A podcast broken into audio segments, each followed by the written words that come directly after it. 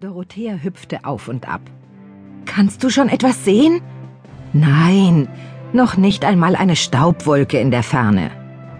Charlotte schüttelte den Kopf, um die Verwunderung über die Aufregung auszudrücken, die ihre Schwestern gepackt hatte. Die 14-jährige Henriette, die mit ihren schwellenden Formen viel weiblicher wirkte als sie mit ihren 17 Jahren, rang die Hände und machte dabei so ein verklärtes Gesicht, als hoffe sie, es erschiene ein Märchenprinz, der sie hinwegführe. Dabei war sie noch viel zu jung, um als Braut in Frage zu kommen, und bei dem sehnsüchtig erwarteten Besucher handelte es sich keineswegs um einen lockigen Jüngling, sondern um einen ältlichen Witwer mit gutem Auskommen, also genau um den Mann, der nach Ansicht ihrer Mutter in der Lage war, der nächsten aus ihrer vielköpfigen Töchterschar die Zukunft zu sichern.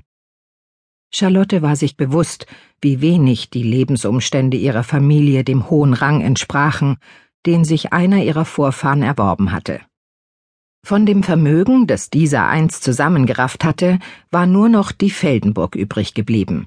Ein verfallenes Gemäuer an der Grenze zur Bayreuther Markgrafschaft, dazu ein kleines Meierdorf und so viel Land, dass man es zu Fuß in einer Stunde umrunden konnte. Siehst du denn immer noch nichts?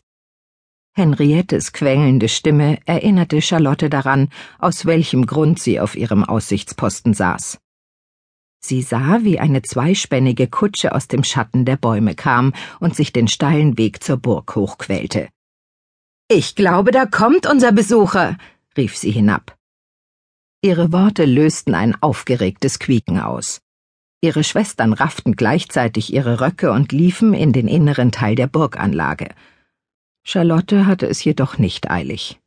Als sie endlich in den Palast kam, hatten ihre Schwestern sich bereits umgezogen und standen in ihren besten Kleidern aufgereiht wie Soldaten, während Cordelia von Ostheim-Feldenburg von einer Tochter zur nächsten ging und den Sitz ihrer Garderobe überprüfte. Als Charlotte eintrat, rümpfte sie die Nase. Warum hast du dich noch nicht umgezogen?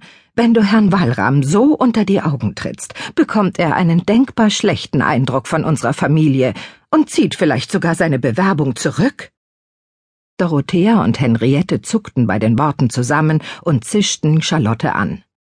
Die Ältere benahm sich, als mache sie sich gegen allen Brauch Hoffnungen, der Reichsritter von Fuchsheim würde sie statt Michaela erwählen, und Henriette schien sich das Gleiche zu wünschen.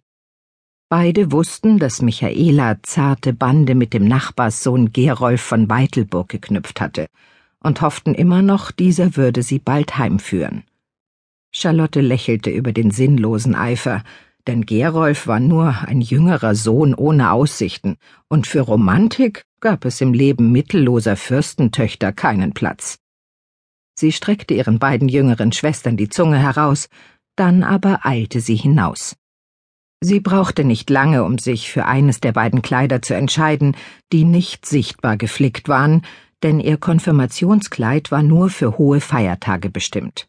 So zog sie das andere an, auch wenn sie keine besonders gute Figur darin machte.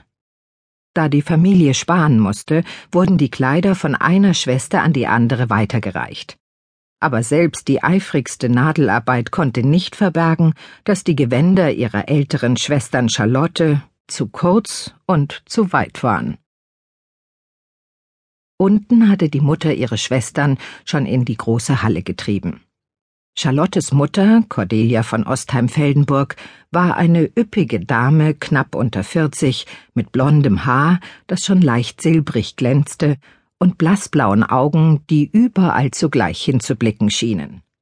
Als sie Charlotte wieder entdeckte, schob sie sie zwischen Michaela und Dorothea, wo sie vom Alter her hingehörte.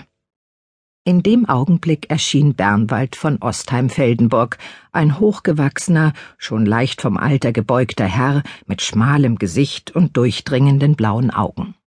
Er nickte seiner Frau zu und bat dann den Gast herein.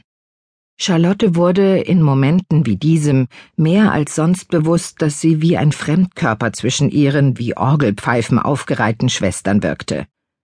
Die um zwei Jahre ältere Michaela reichte ihr gerade bis zur Schulter, war aber fast dreimal so breit wie sie. Und die noch etwas kleinere Dorothea glich ihrer älteren Schwester wie ein Eid.